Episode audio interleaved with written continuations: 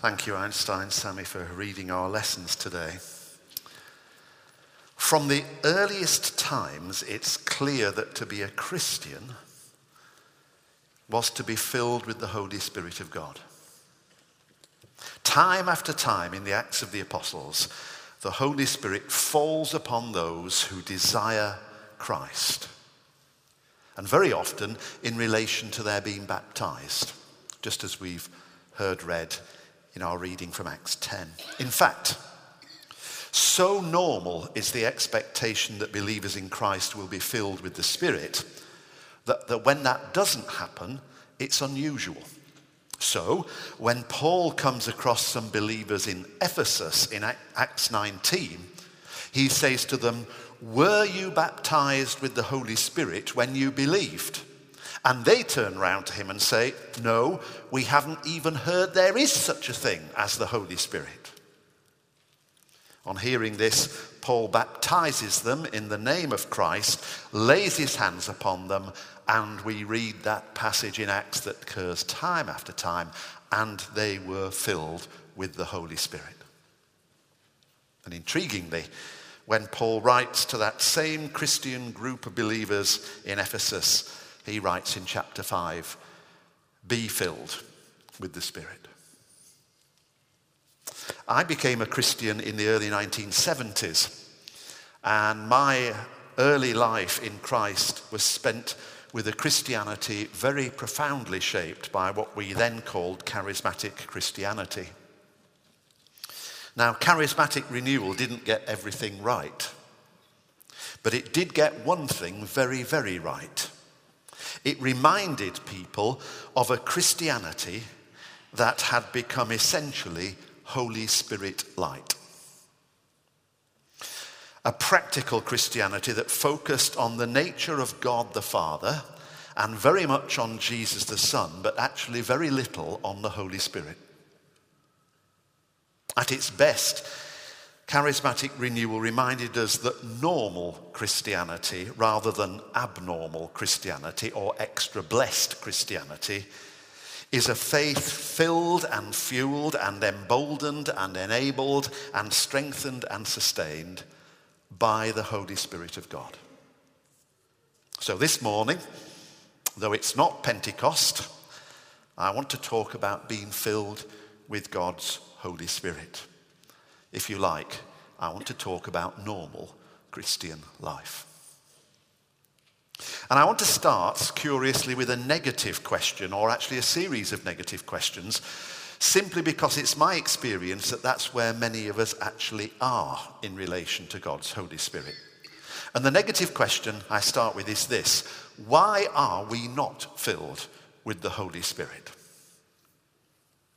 And one key reason why very many of us are not filled with the Holy Spirit is because we're already full of stuff as it is. Junk, mainly, like my loft at home, like my back office in the corner there.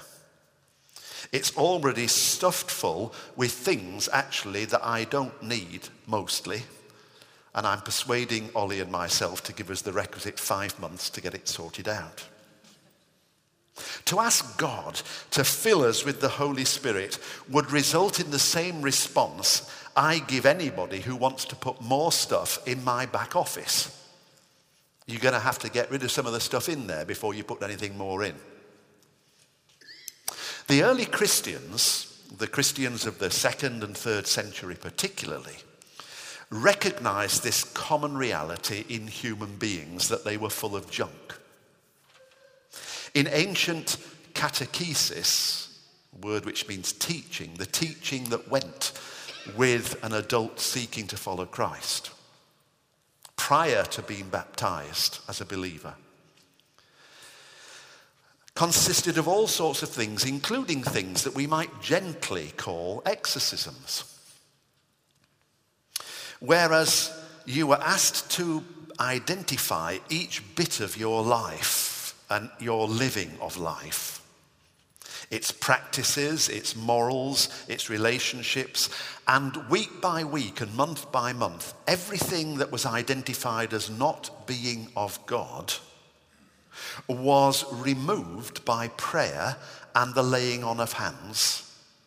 Things were taken out and sometimes removed from your life in the power of prayer. And then, so that you weren't then stuffed full of more junk, like the woman from who, who is delivered from one evil spirit and then seven come and take the place. They breathed and prayed the Holy Spirit of God into notionally the space within you that they just created. I mean, it's hardly surprising when you think of it. An adult human is full of all sorts of junk. It's accumulated over the years, and this and that and that practice and this sin and this propensity and that weakness. And into these spaces, if we are to be filled with the Holy Spirit, something needs to give.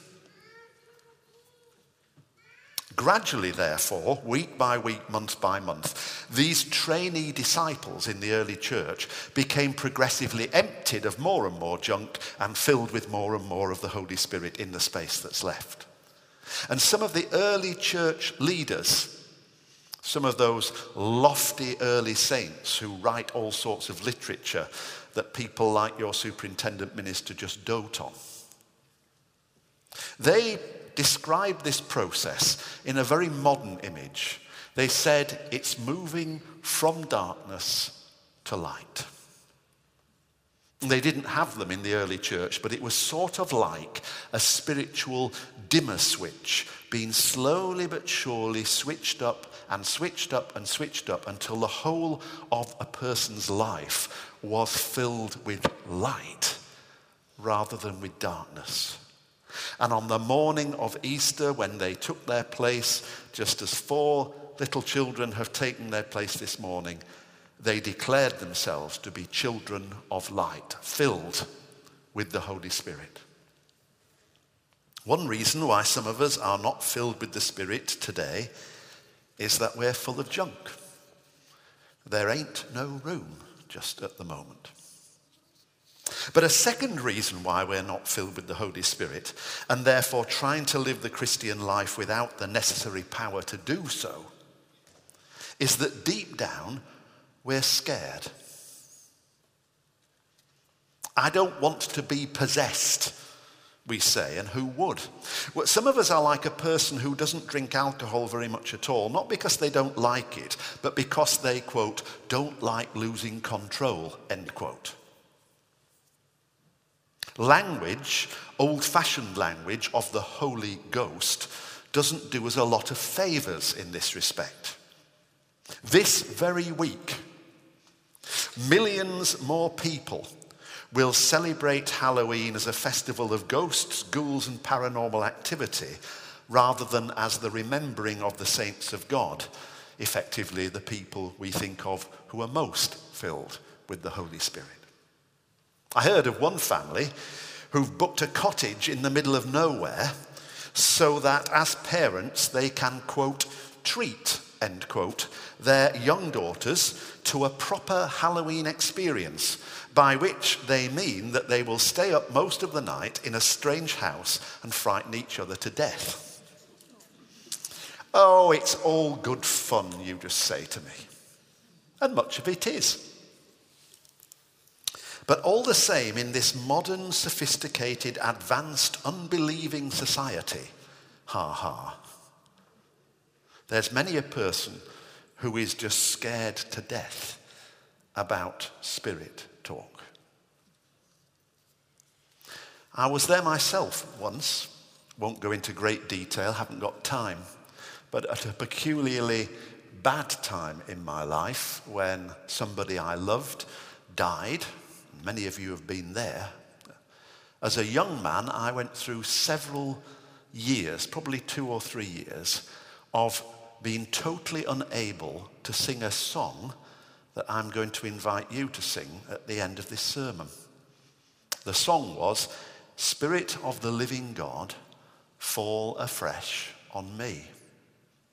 Because in my sense of bereavement, I had in my mind somehow that if I prayed to God, break me, God would take me further than I was able to go. And I couldn't see at that particular time that the, that the sentence is break me, comma, mold me, comma, shape me, comma, fill me, full stop. And I believed, wrongly as it turned out, that what God would just do was hear me sing break me and nothing after it. During that time of my life, your superintendent minister was effectively scared of the Holy Spirit. So it's absolutely vital to realize this, whoever we are. That being filled with the Holy Spirit of God is nothing like being frightened or even possessed by evil or an evil force. To be filled with God's Holy Spirit is to be filled with the presence and nature of a God who is love. So we talk about the Holy Spirit of God in terms of anointing, an anointing which enriches and enables and gives us courage or boldness either to do something we couldn't do on our own or being given the strength to walk through circumstances that, if we're honest, we would never be able to walk through in our own strength. That's not possession, it's blessing. We sing this hymn sometimes Take my talents, take my skills, take what's yet to be. Let my life be yours, and yet let it still be me. Yes, always. Because God doesn't want you obliterated. God wants you made holy and complete. An image, a recognizable image of Christ in you, the hope of glory. But one reason why we are not filled with the Spirit is that we are scared. And there's no need to be scared because by God's goodness, we are not taken faster than we can go, though sometimes that is faster than we think we can go. The Holy Spirit is the spirit of love, and perfect love casts out fear. The third question I want to ask is this Why be being filled? No, it's not a typo that missed the scrutineers and the proofreaders. It's be being filled because that's a good English way of illustrating what the text in Koine Greek, in New Testament Greek, generally means. You see, be filled with the Spirit is not a one off event. It's an ongoing, continuing event. Therefore, it's not be filled, full stop, it's be being filled. A car battery is a good example. It only recharges by being run. You leave your car on the drive, especially in the weather we've had over the last couple of days. Save petrol and mileage all you like. Leave it there for a few months. Then get in it and see how good your battery is. Christians who are not using God's power and resources for the purposes for which God gives them, which is for the building up of themselves and very often the benefit of other people, grace gifts for others.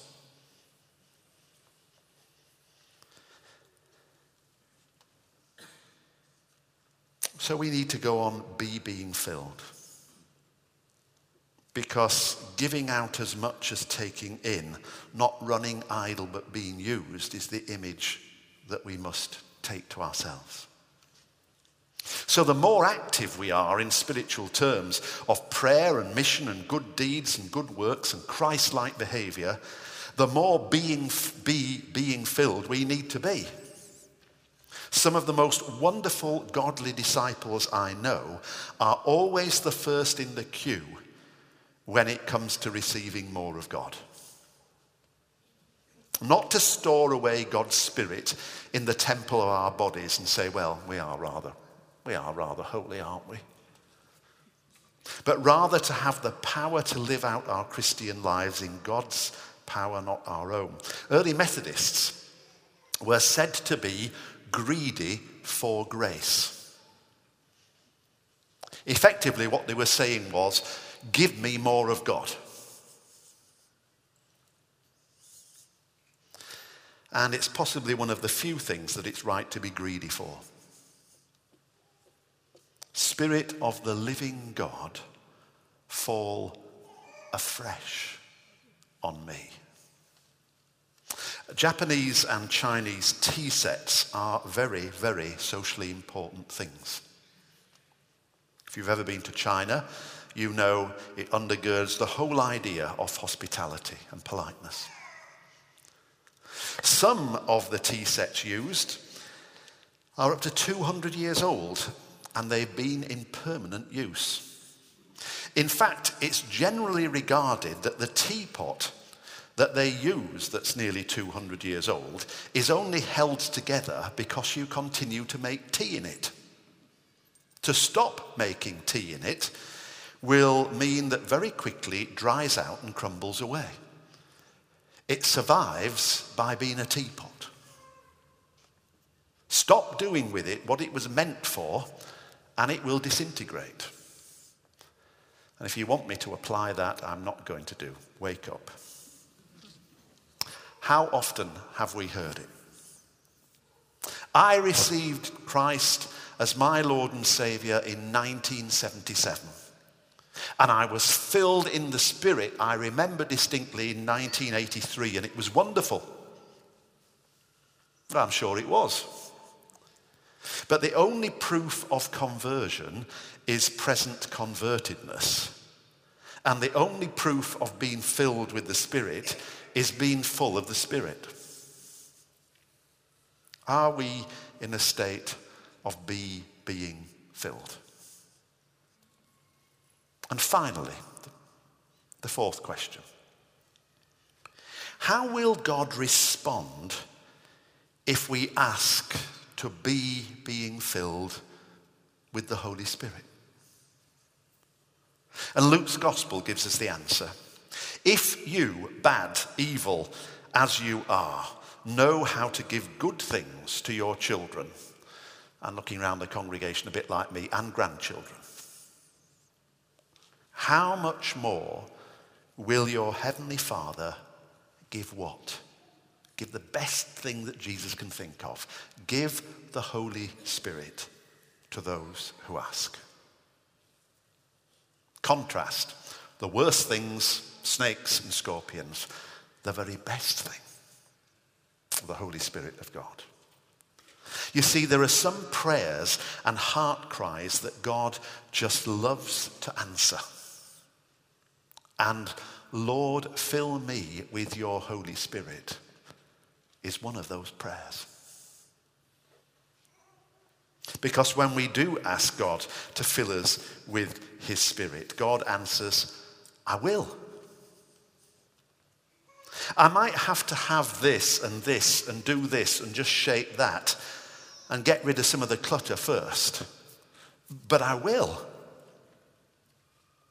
Uh, we, we have two sorts of clutter. Some are the sins we just walk into, usually repeatedly, and usually with our eyes wide open.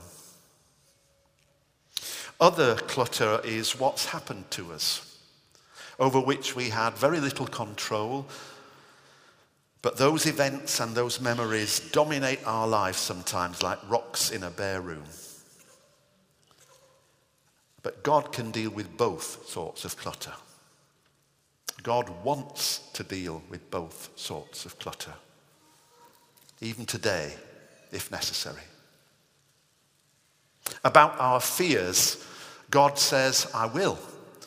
Don't be afraid, because I take away fear.